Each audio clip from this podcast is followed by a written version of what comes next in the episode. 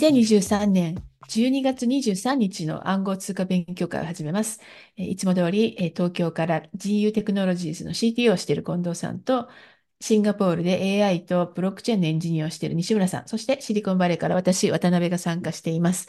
えー、いつも通りブログを読み上げながら話をするので、よろしかったらブログを読んでみてください。ブログは gu.net で、えー、ブログというところにと書いてあります。今日のタイトルは暗号通貨勉強会レジャーライブハック、えー、レジャーライブラリハックなどというものです。はい。それではまず、レジャーのライブラリがハックされたという事件から話したいと思います。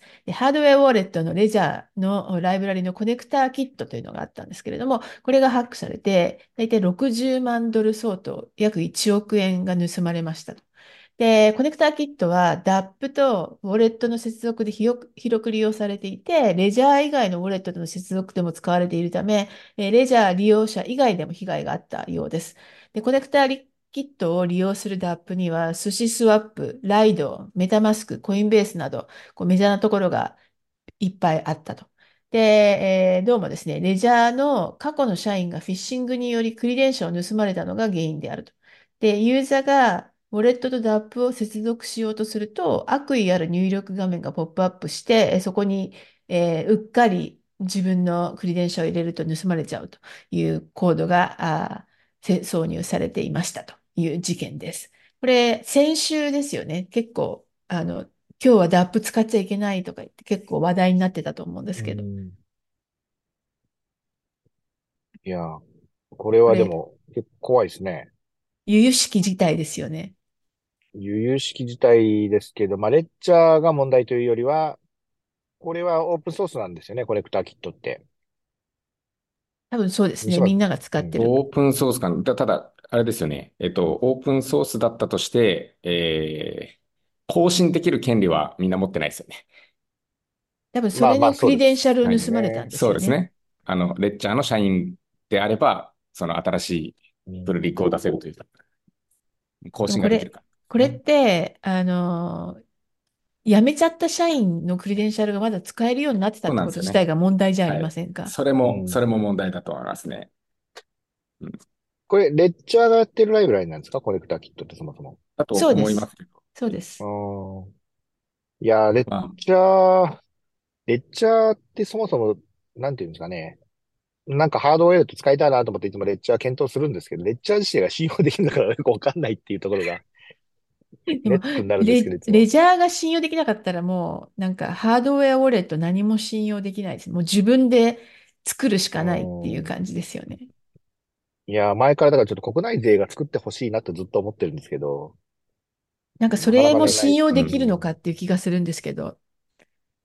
まあ人間のやることなんで、何人がやってもみたいな。その最後まで行くと、まあ、この、こういうライブラリ使うときはちゃんとあの、何が更新されたか見てから使おうねみたいな感じになると思いますけど、まあ現実的ではないですよね。うん。うん。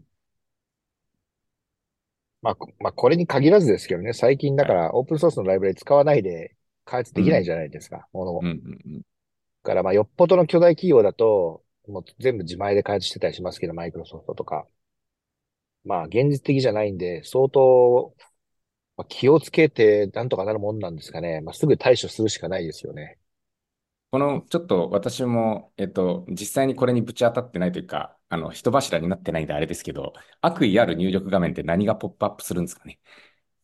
えっと、多分、その、あの、接続するので、パスワード入れろみたいな。パスワード入れろみたいな画面が出てくるんじゃないかと思うんですけど。なので、で、パスワードが入れられると、多分そのレッチャーの中に入ってる暗号化されてる秘密鍵かなんかが複合できるから、それをどっかに送っちゃうとかですかね。どうなんでしょうね。ちょっと細かいところまでわからないんですけれども。はい、レッチャーの秘密鍵ってあれは、えっと、え、取り出せるんですか？いや、取り出せないと思いますよ。だから何かにサインさせるとかしかできないと思うんで。うんうんうん。うん。なるほど。はい。ライブラリーでさえ多分、わかんないです。その、秘密鍵を読み出すっていうことはできないと思うんで。何を送っちゃ、うん、何をしようとしてのポップアップなのかなっていう感じですかね。何かのトランザクションにサインしちゃうとかあります？でも。そうそう、それはありえますね。うん。うん、盗まれた額も微妙に少ないっていう。はい。これ、60万。先週とかですもんね。先週ですね。はい。うんうんうん。うん。いや、先週めちゃめちゃなんか更新が入ってるからな、なんだろうなと思って、うん。な直してるんでしょうね。はい。直したんでしょううね。ん。まあ、うん日本においては早くちょっとマイナンバーカードでできるようにしていただきたいですけどね。個人的には。そうですか。なんかえそれも怖くないですか？でもレッチャーよりマシじゃないですか？そうなのだろうか。いや、あの、マイナンバーカードってアプリケーションエリアがあるんですよ。はい。で、あの、マイナンバーの基本機能以外に、そこにいろいろ入れることもできるんですね。はい。なので、まあ、そこら辺をうまく使ってやれると、まあ、レッチャーよりいいんじゃないかなっていう気がするんですけどね。でもなんかアイデンティティと思い切り紐づいちゃうわけですよね、それ。あ、だから、そこはあー紐づいていい人がってことだと思いますけどね。なるほど。ひめ紐づいちゃうけど、安全だよっていうのに納得する人で、うんうんまあ、外に見える資産だけを管理するとかあると思いますけど、ただ、あれなのかな。まあ、それにしてもですよ。まあ、あの、く国がやることだから安全っていうことかもしれないですけど、その、なんだろう、マイナンバーカード、カードコネクターキットみたいなの多分できるわけじゃないですか。うんうん。それの旧社員がみたいな、なんか同じことは人間だから起こり得る気はしますけどねう。ん、まあ、そうですね。あの、うん、そうかもしれないですが。まあ、あとは、あの、なんていうんですか。これ、コネクターキットのソースコードって、あの、GitHub で管理されてるじゃないですか。はい。で、一応ちゃんとバージョンのタグが切られて、これは使っていいよっていうのを、そのなんだろう、えー何人かがちゃんとコードレビューしてからリリースするっていうフローとかがあった方がいいんじゃないですか。うん。一人の人ができちゃうと問題ですよそうそうそうね。うん。まあ、仮にそのコード変えられちゃったとしても、そのバージョンを使わなきゃいい話なので、はい。はい。その、何もチェックせずに、なんかアップデート入ったからそれ使ってみようは危険な気がしますね。うん。まあ、基本的にうちは、だいたいその枯れてるコードを、バージョンだけを使うってことにしてるので、まさにそのためですよね。うん。最新のはなんかみんなが、まあもう何も騒いでないなってなってから使うっていうのがまあルールになってますけど、そういう意味ではやっぱりなんかうん長くやっているレジャーの方がこれからできる日本国産より信用できると思っちゃうのは私だけでしょうか。ただ、ただ、実は、実は5年前にクレデンシャルを盗まれて、その、なんだろう、5年後に発動するやつを仕込んでましたみたいな賢い人がいると。うん。なるほうど。ん。えっちゃうところどこで作ってるのかわかりますか？西村さん。国は。国、あ、えっと、近藤さんの気にする国。国国はわかんないけど確か確かフランスだった気がするんですけど、レジャーって。フランスの企業ですか？だった気がするんですけど、えー、なるほどね。や、ええうん、いや、結構ね、国大事なんですよ。その、どこの法律かで。あすごいー違うんでエンジニアはね、エンジニアがどこの人かっていうのはちょっとわかんないですけど、このうんうん。国はね、レジャー、今、グーグパルしたら、リスが、そう、パリスが一番最初にスですね来てるから、うん。ああ、なるほどねパ。リ、パリス、ロンドン、ポーランド、シンガポールって書いてあるから、まあ、パリスが一番最初に来てるとか、やっぱフランスなのかフランス結構やっぱ暗号系、数学系強いじゃないですか、すごい。そうですかあ。れ？うん、なんか、そういうイメイメージがあるっていうか、多分教育体系の問題なのかわかんないです。暗号系をすごい方がいて、まあ、軍事的にも結構強い国なので、うん。やっぱり暗号学が、あの、かなり主、なんですかな、メ、メジャーなんですよね。日本だと暗号学やってる人って、なんか、誰も気にしないみたいな存在じゃないですか。うん 残念ながら。うん、だから、フランスの方は信用できるかなっていう気がしますけどね、個人的には。うん。うん。あの、本当に、ロシアとかと戦うっていう前提で皆さん勉強してますので、うんうんまあ、ガチですってだから。多分そのレッチャーのそのなんだろうソフトウェア的な最初の設計は素晴らしいのかもしれないですね。あとはその管理体制のところなんで、うん。まあそう、ですよね。そうですよね。でも、やられちゃったっていう、そういうオチですね、これは。まあだからこれ二重に、その過去の社員のクリデンシャルを、うんが使えるままになってるっていう問題と、さっき西村さんが言ってたような、えっと、複数の人が OK しないとコミットできないとか、そういう、こう、フェイルセーフみたいなのがなかったっていうのが問題なんじゃないですかね。あとまあどうでしょう。先週だから、ここの DAP が、まあ、メタマスクとかはさすがにそんなに急に新しいバージョン使ってないと思うんですよね。うん。だからなんか超最近できたプロジェクトとかでたまたまその悪いバージョンを使っちゃってるとこれに当たるっていうことかなと思ってます。うんなんか寿司スワップ、なんか被害があったみたいな話があったような気がするんですけど。そうですか？どういうことだ？これはでもちょっと、そうですね。ちょっと先週寿司スワップの方と話したので、あの、ちょっと、一言じゃないですね、僕は。ちょ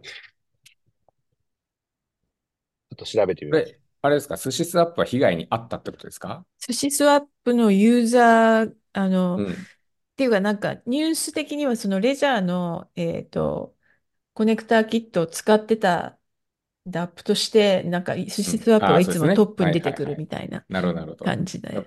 いや、まあ、メタマスク、コインベースも使ってるってことなんで、まあ、使ってたってことなんじゃないですかね。単に使ってただけで。そうですね。該当のバージョンかどうかは、まあ、定かじゃないみたいな。うん。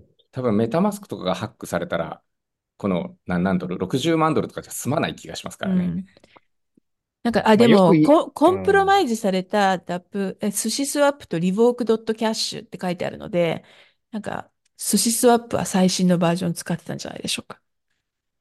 なるほど。それじゃあ、それはそうかもしれないです。なんか自動アップデートとかにしてたのかな。うん。ちなみにお二人は、レッジャーはも持ってますか？使って使ってないです。それはなぜ使ってないかみたいな理由あります？いや、トレーザー使ってるからって。ああ、じゃあトレーザー、そう同じことが起こり得るってことですね。そうですね。うん。ダップを使わ使わなければいいわけですよね。そっか。自分、レッチャーとかちょっと逆に怖いから使ってないんですよね。ああの、何が一番怖いかって、レッチャーってあれ物理的なものじゃないですか。はい。なくすのが怖いんで。そうなんですよ。いや、だから、最近も本当どうやって守るか、もう、すごいあた、まあ、悩ませてるんですけど、まあ、マルチシグのウォレットに入れといて、そのシグをいろんな形態で保存するしかないと思うんですよね。うん。だからハードウェアウォレットも1個なくしたら終わりじゃないですか。ここに入れておくと。まあ、でも、あの、秘密、複合できるから、もう一個新しいレジャー買って、復元ってやれば復元できますよ。そうすると、それですね、その、その復元のなんだ、えっと、コードが、そうそうそう。そうどこに置いとくのかってそれは、なんか紙に書いて銀行に置いとくとか、そういう世界ですよ、なるほど。そう。だ最後ね、銀行の貸金庫になっ行き着くんですけど、ちょっとそれもどうかなと最近思ってきていて、うん。あなんかいろいろ、いろんな方向ですよね。うん、うん、結局なんかコインベースに預けてるのが一番良かったりしてっていう話になってしまうという。それは、あの、基本そうです。うん。私よりは信用できそうっていう。まあ、コインベースだったら上場企業だからね、いいかもしれないですけどね。他のなんか取引所だと、盗まれちゃいました、すいませんです。終わらされるときあるじゃないですか、たまに。だからそこら辺も気をつけないといけないですよね。でもこれ、60万ドル盗まれた分ってレジャーが返すらしいですよ。あ、そうですか。ええ。まあ、60万ドルぐらいだったらなんとかなるもそうか、レジャーが返すんだ。そう、レジャーが返すらしいんですよ。はいはいはい、なんか、レジャーが、まあ、まあ、広く言えばレジャーのせいだから、うん、うんうん、でも、きっと今までの分ですよね。これからも、もうこれ使っちゃダメだよって言ったのに使ってるところは保証しないでしょうね。多分ダメでしょうね。うん、はい。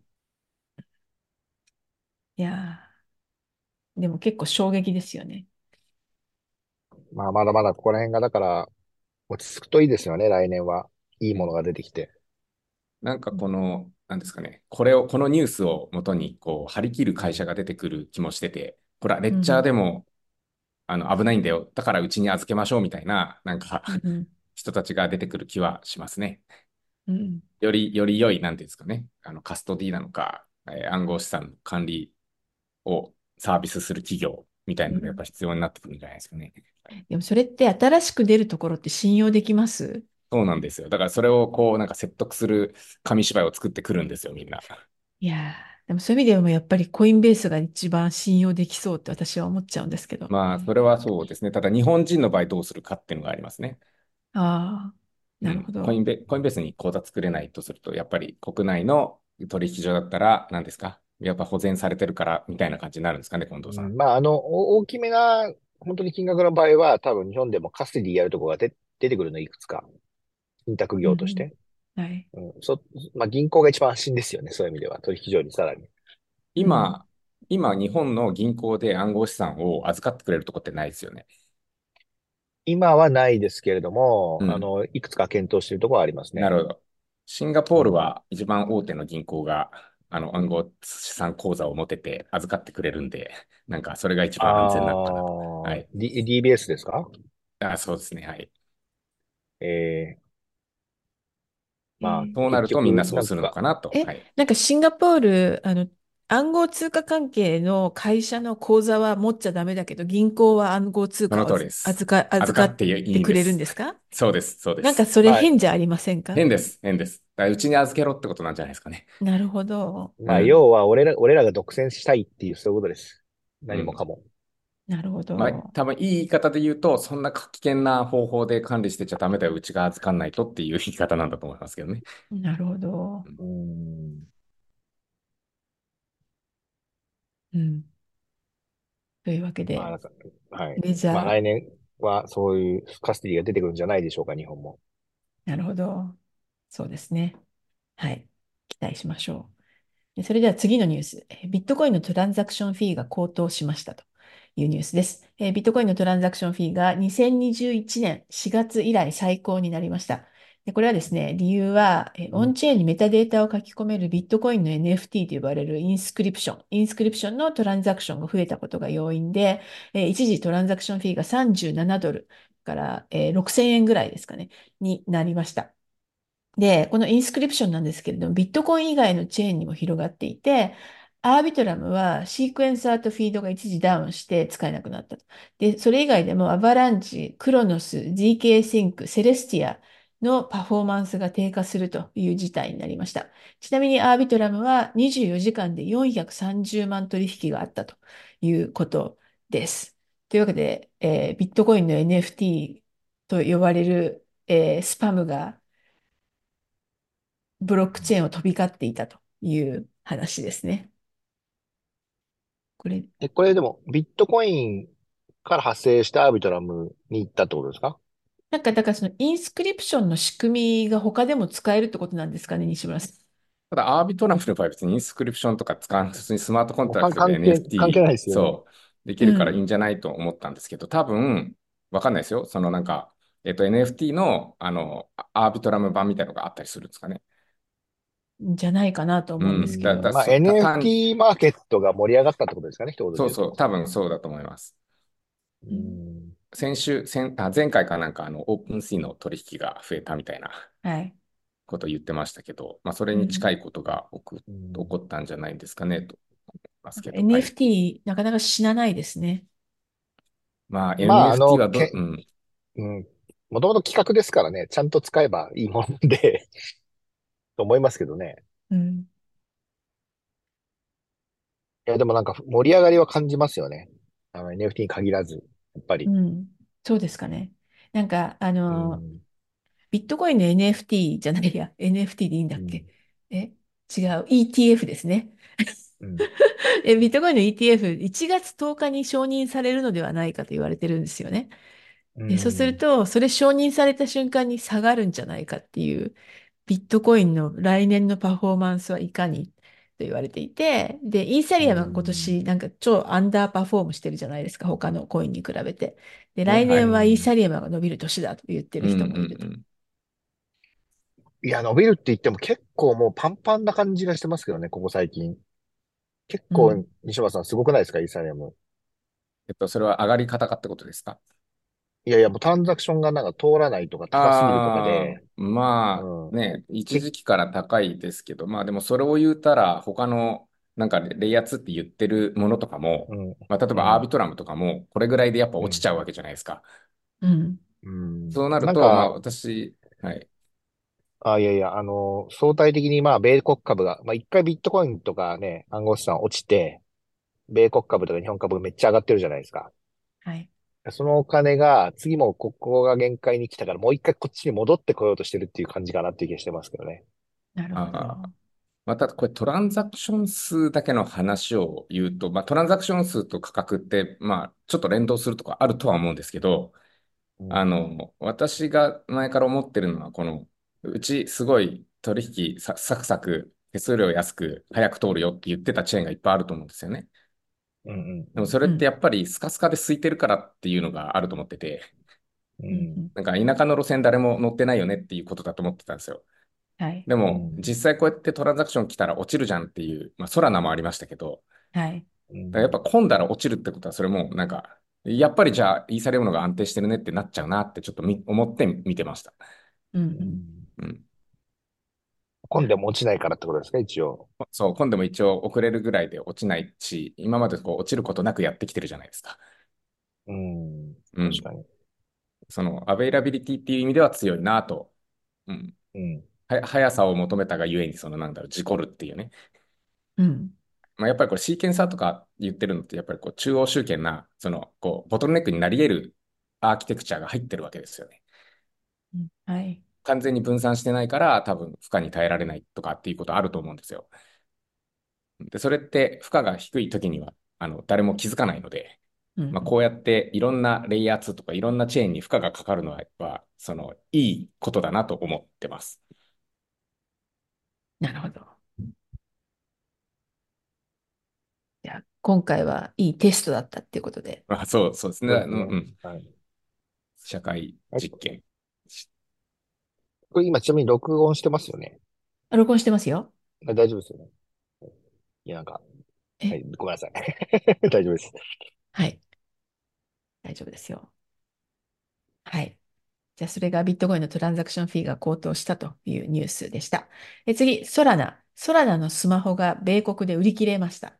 えー、ソラナ、サーガっていうスマホを出してたんですけれども、これまで結構1日に2、3台しか売れてなかったというのが、なんと先週、先々週あたりかな、1週間で1万5千台が売れましたと。いうことでですね。なんでかっていうと、サーガに、えー、ソラナ上のミームコインのボンクというのがあって、これがエアドロップされることになっていて、で、ボンクの高騰でですね、1台あたりのアロケーションが860ドルと、で、電話機の価格が599ドルだったので、それよりもエアドロップされるボンクの方が多くなってしまった。で、さらにですね、それ以外にも10件前後の他のコインのエアドロップも行われることになっているので、いきなり大人気になって、あの全部はけてしまったというのが、ソラナの、えー、サーガフォンでした。なんかソラナがスマホ作るって話、なんか2年ぐらい前にありましたよね。でそれが作られていたっていう話です。うん、これ、携帯電話が売れたっていうよりも、エアドロップで売れたってことになってますそうですね。エアドロップの、あの、なんだろうエラ、エアドロップしてもらえるハードウェアみたいな感じで売れたっていう感じですよね。うん、じゃあこれエアドロップされちゃったらその後は使わないんでしょうね、スマホとしては。ねえ。一応使おうかな。まあ、逆に、あの、どうせあるんだからスマホとして使うって人もいるんじゃないですか。ああ。うん。どうせアンドロイドフォンですよね、こういうのそうですね。もともとアンドロイドの人とかだったらそうかもしれないですね。はい、うんうん、でもこれは、あの、あれですか、本当にこの電話機だけの新しいトークンとかができて、で、それを、の価値で電話機はタダであげるみたいな世界が今後来るかもしれないってことなんですかね。ああ、そういうのありえますよね。うん。まあ、昔っていうか、何年も前みんなそういうことを夢見てたけど、一瞬みんなそういうこと忘れてますよね、今。それこそだから、ヘリウムとかそういうのできるんじゃないですかね。そうそう、あれどうなったんですかね、ヘリウムまだ最近なんかね、コイン上がってるみたいですよ。うん、あ、そうですか。元気になってきてます？どうなんでしょうね。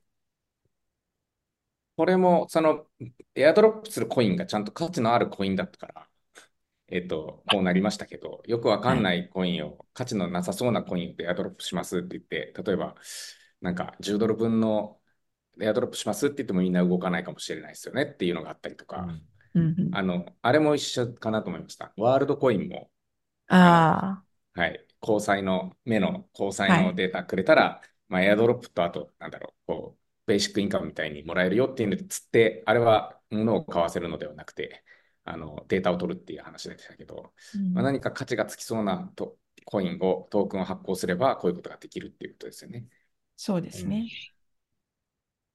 うん、だからヘリウムも、なんか、えっと、なんだろう、あの、携帯のポータブルの、えー、Wi-Fi ルーターみたいなのに、えー、ヘリウムトークンが載ってますとか、それがエアドロップされますとかいうのをやれば、結構さらに広まるかな、みたいな感じかな。うん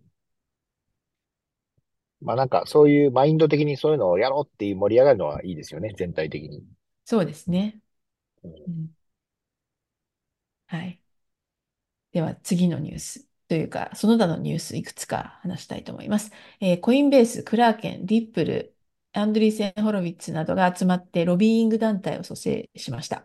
で、クリプトフレンドリーな政治家をサポートするために、えー、その集まった団体からですね、78ミリオンドル、えー、120、30億円でしょうか、を献金するということをしてですね、まあ、ロビーイング頑張らないと、えー、アメリカもいろいろな規制がかかってしまいそうなので、えー、ちゃんと活動しようという方向になってます。なんか、あの、結構、世界いろんなところがクリプトの法律をちゃんと整備しようとしてるのに比べて、アメリカはなんか、あの、うん、後ろ向きな感じが結構あるんですよね。うん。あのーまあ、日本もね、12月に今新しい税制大綱が出て、あの、期末評価課税のところが変わりましたよ、また。あ、そうなんですか？うん、変わったというか、あの、はっきりしたというか。かちょっとややこしいんですけど、まあ簡単に言うとある、今までは発行体はそういうのあったんですけど、発行体じゃない企業も、あのー、まあなんていうのかな、資金、名前忘れちゃいました。ある団体に届け出て、それを税務署長に届け出ておけば大丈夫みたいなルールになりましたね。うんうんそういうルールがね、どんどん一応、ちょっとずつは日本は整備されてるなと思いますね。なるほど。うん。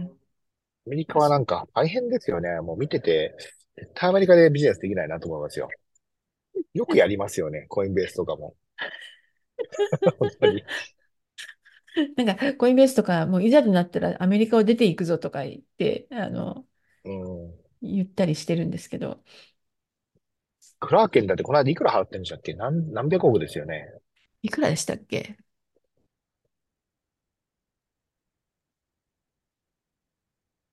あ、いや、30 million だから45億円。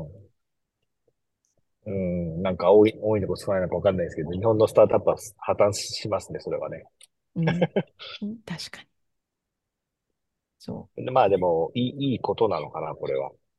日本としては日本も頑張りましょうですかね。そうですね。はい。で、えー、その今の話の流れにちょっと似てますけれども、アメリカの新会計ルールで暗号資産の価値が上昇した場合、えー、利益を計上できるようになりました。これまでは損失のみが計上できたということで、えー、ちょっと良くなったというのは、これはだから会計ルールなので、あの税務署から出てきたルールですね。ああ、そう、え、税務署の方ですか？会計じゃなくて、ゲーム会会計ルールだから、SEC か。SEC ですか ?SEC かもしれません。うん。ちょっとどっちかわからないです。ゲームはどうなるんでしょうね。あの、うん、今まではまあ、計上しなくていいので、逆に言うと、あのまあ、税金払わなくてよかったんですけど、連動しちゃうとどうなるのかなっていう。うん。確かに。これ、でも SEC の方だと税金関係ないので、確かに SEC のルールかも。うん、そうですよね。ええ。税務と会計がだからちょっとずれるっていうことですかね。そうですね。もうそういうのいっぱいあるんで。うんうんうん。まあ、それはでも当然っちゃ当然ですよね。ええ。なんか、詐欺みたいなのがでも増えないといいですけどって、円論みたいな、トークン作って、なんか値上がりしたら利益計上できちゃうじゃないですか。はい。そういう人たちがなんか出てきそうな気がしますね、なんとなく。うん。FTX public company 版みたいな。そうですね。まさに。はい。感じですよね。はい。次のニュース。えー、ビタリックが ZKEVM のイーサリアムメインネット統合を提唱と。まあ、 ZKEVM をイーサリアムにあの enshrine するという言い方をしてますけれども、えー、そうですね。これ、これややっちゃうとどうなるんでしょうね、うん、セカンドレイヤーの皆さんは。いや、結構激震走ってましたよ。なんか、切り捨てられました、みたいな雰囲気になってましたけど、これ西村さん、西村さんいます？はい。はい、いますよ。はい、具体的にどういうことなんですかね？いや、な、多分具体的の中身はまだ全然決まってないと思うんですけど、このアイデアとしては、なんかレイヤー2取り込んじゃうというか、なんていうんですかね。もレイヤー、えっと、イーサリアムの中にレイヤー2が。うん。ファウンデ、うんま、なんだろう。公式レイヤー2作るってイメージですか？まあ、公式、その技術的には GKEVM って言ってるんで、今、レイヤー2の人たちが使っている技術を使うわけじゃないですか。でも、うん、イーサリアムに組み込まれるので、多分それレイヤー2っていう呼び方にはならないと思うんですよ。これはスケールを上げたい、上げる仕組みを入れるってこと言ってますよね。そうですね。うん、だから、こう細かく見ると、あのイーサリアムレイヤー1の中になんかレイヤー2みたいな仕組みが入って、えー、そのイーサリアムレイヤー1が速くなったように見えるっていうことだと思います。なので、それに対してさらに、えっ、ー、と、レイヤー2を作るってことはできなくはないですね。うん。うん。だからレイヤー2やってる人に激震が走るっていうのは何かっていうと、イーサリアム自体が速くなっちゃったら、えっ、ー、と、レイヤー2のなんかこう、取れるところがなくなるねっていうことで激震が走ってるんだと思います。それ速くなったらトランザクションフィーも安くなるのだろうか。えー、そこですよね。まあ、軽くなるので、あの、はい、ただ、その、レイレイヤー1の中にレイヤー2があのこう組み込まれるってことは、レイヤー2と同じようなデメリットをこう組み込むってことじゃないですか。うんうん、まあ、なので、その、えっと、直接イーサリアムの今までの仕組みに書き込むトランザクションと、この GKEVM 経由で実行するトランザクションっていう2種類が走ると思うんですよ。うん、で、GKEVM 経由の方は多分トランザクションあ手数料は安くなるでしょうね。うんうん、ただし、そのファイナリティが遅くなるみたいな、要は直接レイヤー1、レイヤー、レイヤー1、レイヤー2の言い方がこれすごくややこしくないんですけど、その直接ブロックチェーンに書き込むものは、えっ、ー、と、なんかもう少し手数料を払って、あの、すぐに書き込むみたいなことができるんじゃないでしょうか。はい。はい。二重構造になるんじゃないか。そう、二重構造になるっていうことを言ってると思いますね。うんうん、まあ、もしくはその、うん、そうそうですね、二重構造になるんじゃないですかね。はい。うんその GKEVM の方しか使わせないっていうことはまあないと思うので、今までのコンパチビリティは持つと思うので。うんうん、まあ、ただこれって何なんですかねっていう、あの、のはみんな聞いてきますね。ああ。なんか、ただまだちょっと前、作られてないから。うんはい、ちょっと前にビタリックがあのプラズマを、今もう一回プラズマですみたいなことを言い出したじゃないですか。うん。だからそこから多分発生して、この話になってる気がするんですけど、はい。あの、ただ、えっと、なんていうんですかね。まあ結局プラズマも GKB もまだ問題が解決してないところ結構あるじゃないですか。特にあの、なんかパニッシュメント問題。はい。はい、あれはどうするのかなと思いますけどね。うん。ななんかそこまでなんかこういう設計でやりますっていうのは出てなくて、なんかこの ZK っていう技術を組み込んで、まあ、あの、レイヤー2組み込みみたいな、レイヤー2って言わない。ZKEVM 組み込みやります、やりたいですって言ったに過ぎない気は私はしてますけど。はい。で、なんか、今またプラズマをとか言ってるのも、ビタリックってずっとあの ZK は言ってますからね。ゼロナレッジ、ゼロナレッジの、えーと、技術を使ったリーサリアムが速くなるっていうのはもうずっと言っていて、別にあのどこかでややっぱやめたって言ってないので、あのまあ、やろうとしてたことをやっただけな、やろうとしただけなんじゃないでしょうか。で、それよりも先にレイヤー2が ZK-EVM をなんか実装しだしたから、なんかそれをこう奪ったみたいに見えてますけど、まあ、そんなことじゃないっていう感じですね。なるほど。元からやろうとしてたと。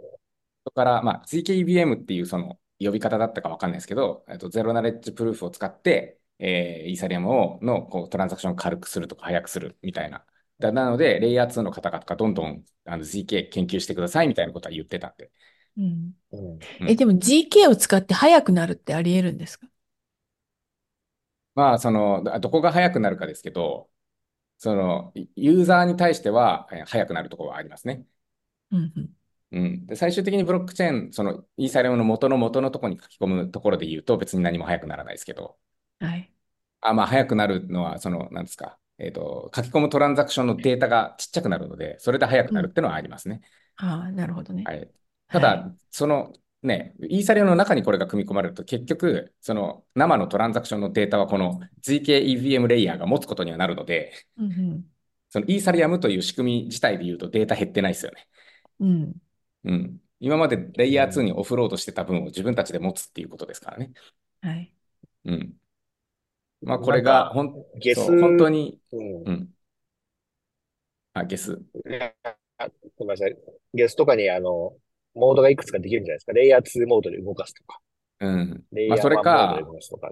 まあ、今でさえノードって2段組になってて、そのコンセンサスレイヤーとエクゼキューションレイヤーで2ノードプロセスあるじゃないですか。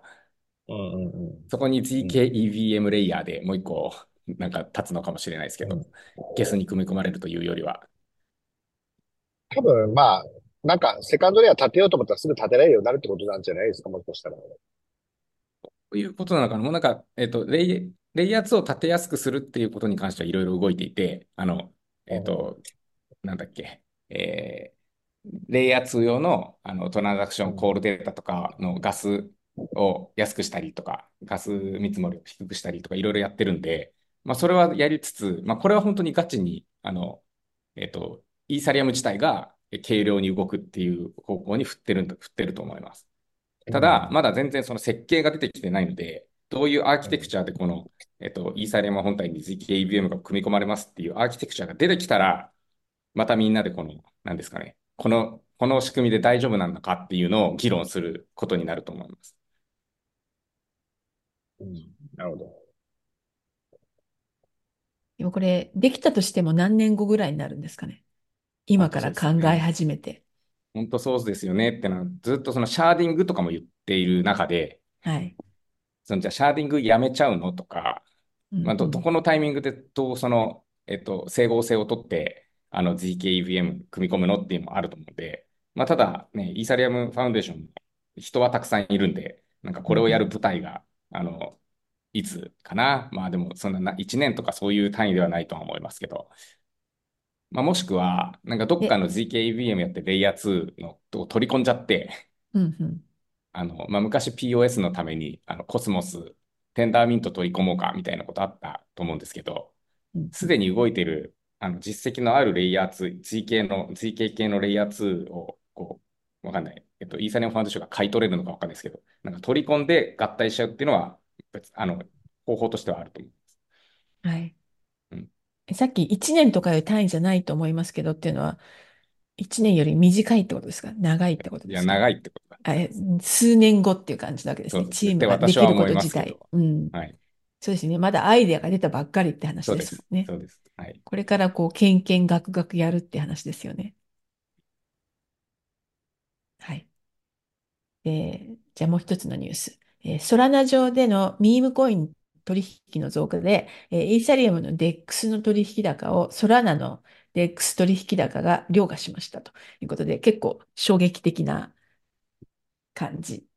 イーサリアム上の DEX の取引高の方が、ソラナ上の DEX の取引高よりも低くなってしまいましたという。なんかソラナ盛り上がってますよね、最近。これあれですか、ボンクのせいですか？これ、これ、そうなんですかね。あそうかもしれない。ミームコインって言ってるから、なんか空の上で最近盛り上がってるミームコインって、まあ、ボンクじゃないですよね。うん、そうですね。はい。ボンク持ってますか？持ってないです。持ってますか？持ってないですね。あれ？もしもし。はい、聞こえてますよ。あ、聞こえてます。いや、ボンクも、皆さん持ってるかなと思って。ボンクコイン。持ってないです。あ持ってないです。持ってないです。持ってないですね。あの、ボンクのなんかこう、ネット上のミームの画像は知ってますよね。あの、柴犬が柴犬ぶん殴ってるやつ。なんか柴犬がびっくりしてる顔みたいなやつですよね。なんかバットで殴ってるやつですよ。あ、え、そうでしたっけ？うん。なるほど。え、はい、柴犬がバットで殴ってるの？柴犬が柴犬をバットでポコって殴ってるっていう、そのボンクって、あの、多分、その、バットで殴ってる音ですね。あ、そう、あ、なるほど。かわいそう。まあだから柴、柴、えっと、ドージコインから柴コインとかいろいろこう、はい。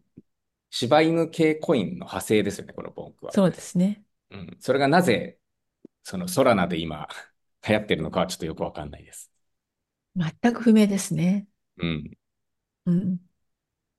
でも、ミームコイン何が流行るか全くわからないですよね。はい。あの、これ、ミームコインじゃないですけど、今ちょっと、あの、ソラナ上で何のトークンが今盛り上がってるかって見たら、まあもちろん、あの、USDT とかはありますよ。はい。で、えっとね、ボンクが1、2、3、4、6位ぐらいに入ってるんですよ。ソラナ上では。はい。はい。で、その下がヘリウムですね。おさっお、き出てきた。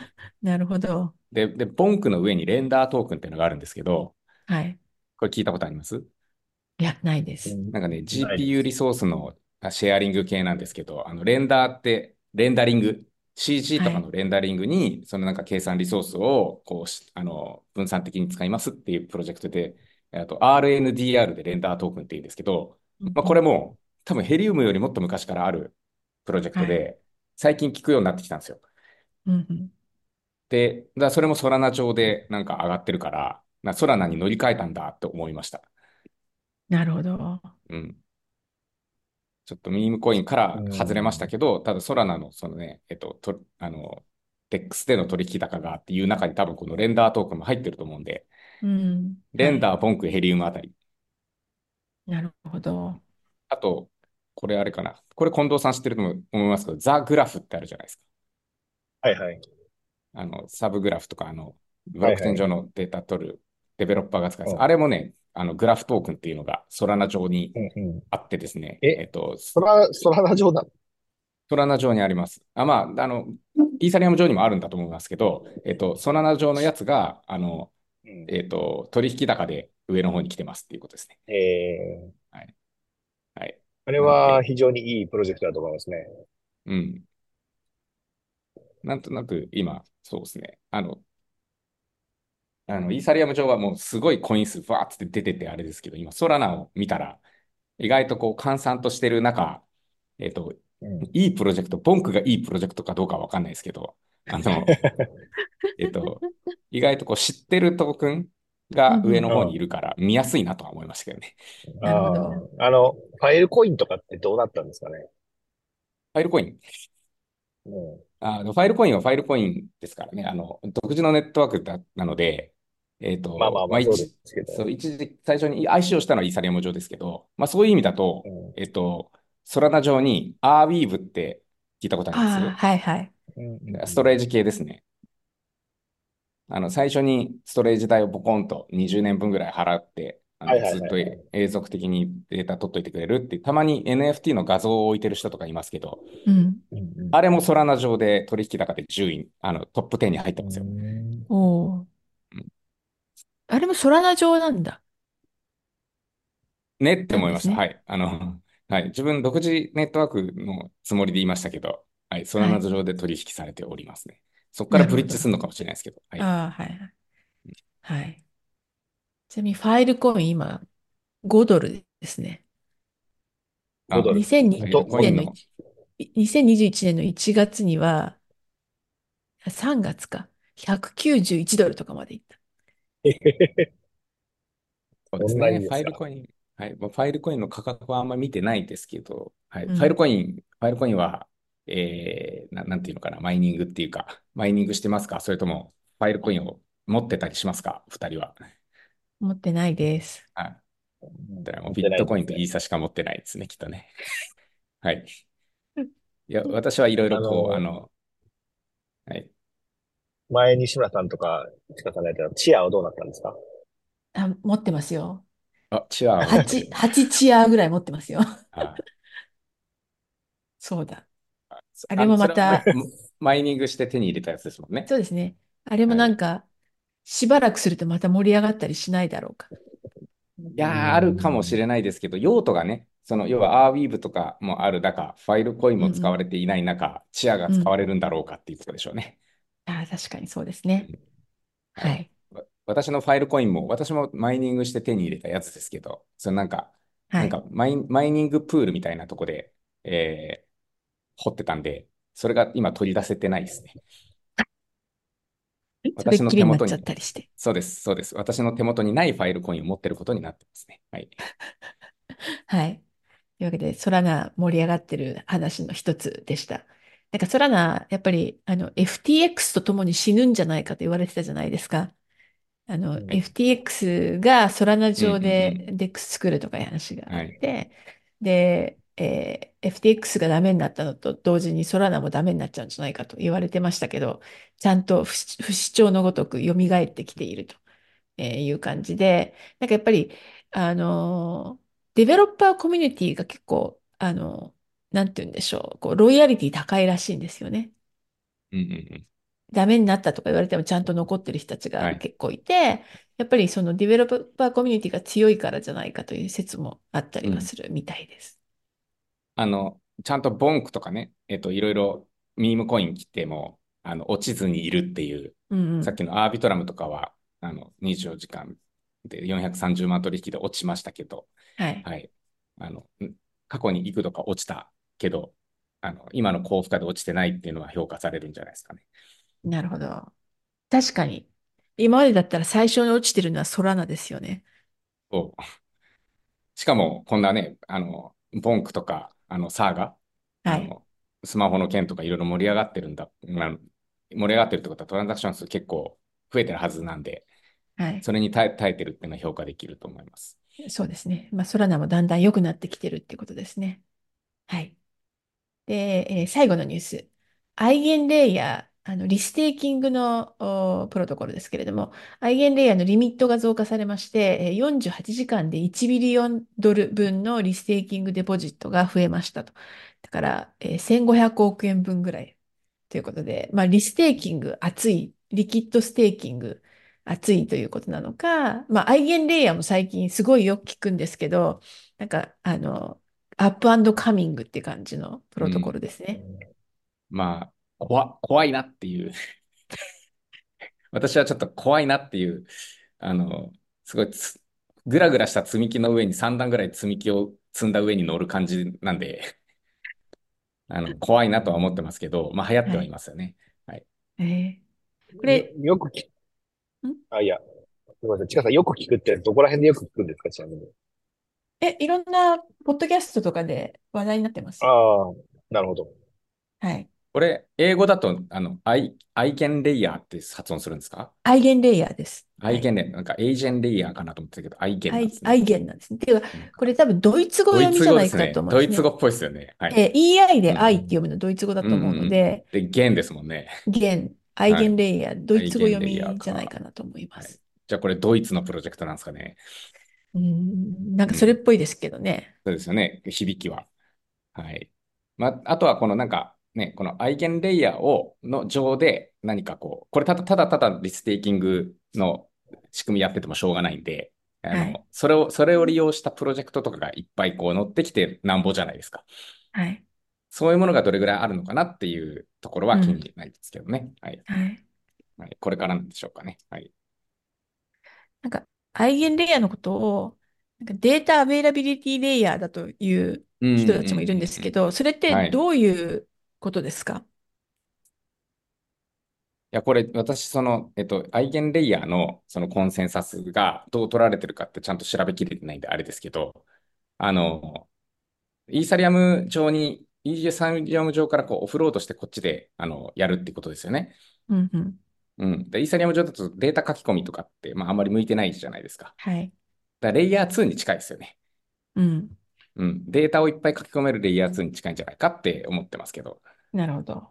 うん。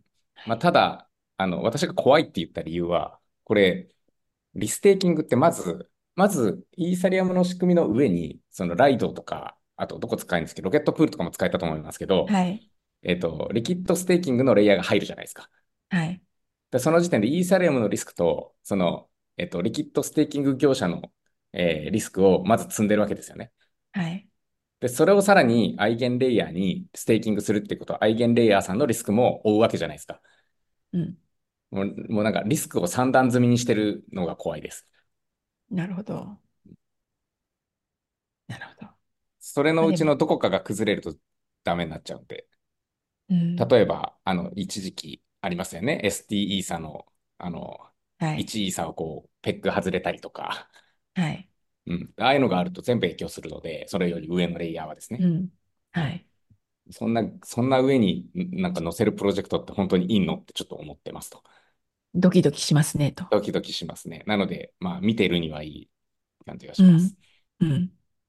うん、ちなみに、アイゲンはですね、ドイツ語で your own、あなたの、あなた自身のという意味で、your own network という意味でアイゲンレイヤーなんだそうです。Your own の割にはいろんなとこに乗っかってますけど大丈夫ですか？はい。まあいいや。はい。というので、えー、大体ここ2週間ぐらいのニュースでした。今日があの2023年の最後になると思うんですけれども、2023年、どういう年でしたか？暗号通貨関係で。うん。まあ、なん、なんですかね、地味に、業界は冬って言われてましたけどね。でも、でもあの、ビットコインとか、年初1万6000ドルとかだったのが、今4万4000ドルとかになってるんですよね。うん、確かに。まあだから、着実に業界の、なんか、なんていうんですかね、こう、地に足がついてきたっていう感じはしますけどね。うん。あ、ステーブルコインですよね。あとはやっぱり今年は、特に、あの、日本もそうですけど、海外でもステーブルコインが結構、特に金融業界においては、ものすごいインパクトを与えられるんじゃないかっていう認識が広まった年な気がしますね。なるほど。アメリカがちょっと出出遅れてますけどね。うん。私でアメリカはね。はい。西村さんはどうですか？はい。いや、なんかもうに2023年のことを聞かれるってことはもう 2023年終わるんだなって今、あの、再認識しましたけど、あれですね、えっと、2022年に比べてすごく怪しいプロジェクトっていうか、その、詐欺みたいなプロジェクトが静かだった年だなって思いましたね。うん、まあ、もちろんハッキングとかはなんかちょこちょこいつも通りありますけど、はい、なんか大規模な詐欺プロジェクトでお金集めましたみたいなのがなかったのかうまくいかなかったのか、なんか2020年、2年はいっぱいいたと思うんですよ。はい。いましたね。まあその2023年の始まりが結構その相場的には下がってたとこから始まってるんで、多分その悪いことする人たちもこんなにこの2023年の最後まででこうビットコイン上がるとか思ってなくて、他のとこで何かやってたのかなってちょっとあの感じる年でした。なんか平和？あの、治安が良かったと思います。そうですね。なんかいろんなことが、なんかこう、地道に進んだ感じですよね、今年って。はい。あとは、その、怪しくない人たちって言ったらあれですけど、大企業さんとか、あと政府系の人たちとかが結構、あの、こっちを向いてたというか、クリプトとか Web3 を向いて、なんかやりたがって様子を伺ってるのはビシビシ伝わってきたんで、うんうん、はい、なんか、こう治安が良くなる感じを、治安が良くなるイコール結構こう、あの、規制とかもね、張り巡らされるんで、あの、窮屈になる人たちはいると思うんですけど、はい。まあ、まあ、そういう方向になんか進んでる肌感がありました。なるほど。なんかアメリカは逆で、なんか、あの、いろんな規制の、こう、首の周りにロープが締まってくる感じみたいなのが結構あって、で、今提出されてる法案とかで、あの、DEX でも全部 KYC しなさいとかいう法案とかもあったりして、えー、そんなのが通ってしまったら大変だよねとかいろんな話があるわけですけれども、なんかアメリカだけあの世界で逆方向を向いている感はちょっとあった年でしたが、まあそんなことを言いつつですね、ブラックロックがあのブロック、ビットコインの ETF を申請するとか、かこう、地道に進んでる感はあると。あとはやっぱりアメリカもちゃんとこう規制を整えていってくれるといいなという感じがひしひしとした2023年でした。はい。そんなところでしょうか？はい。はい。ということで、皆さん、良いお年を。良いお年をですね。はい。また来年の年はいい、いい年になるように願って、今年は皆さんゆっくりしてくださいという。そうですね。はい。どうも。1年間、今年も。あ、そうだ、そうだ。はい。その前に、いや、日本だと12月の前に、と1月で期が変わるじゃないですか、税金。はい。そこだけ注意ですね。あ、税金は12月から1月で変わるんですか？あ、個人はそうなので、はいはい。あの、よくビットコイン上がったって言って、売って、来年税金請求来る前に、こう損出してお金ないってよくやるじゃないですか。よくやるんですか？よくやるっていうか、それで日本は結構大問題になった人が多かったので、はい。あの、そこら辺だけ注意しましょうっていうことですかね。なるほど。わかりました。はい。では、良いお年を。はい。じゃあ、良いお年を。ありがとうございます。はい。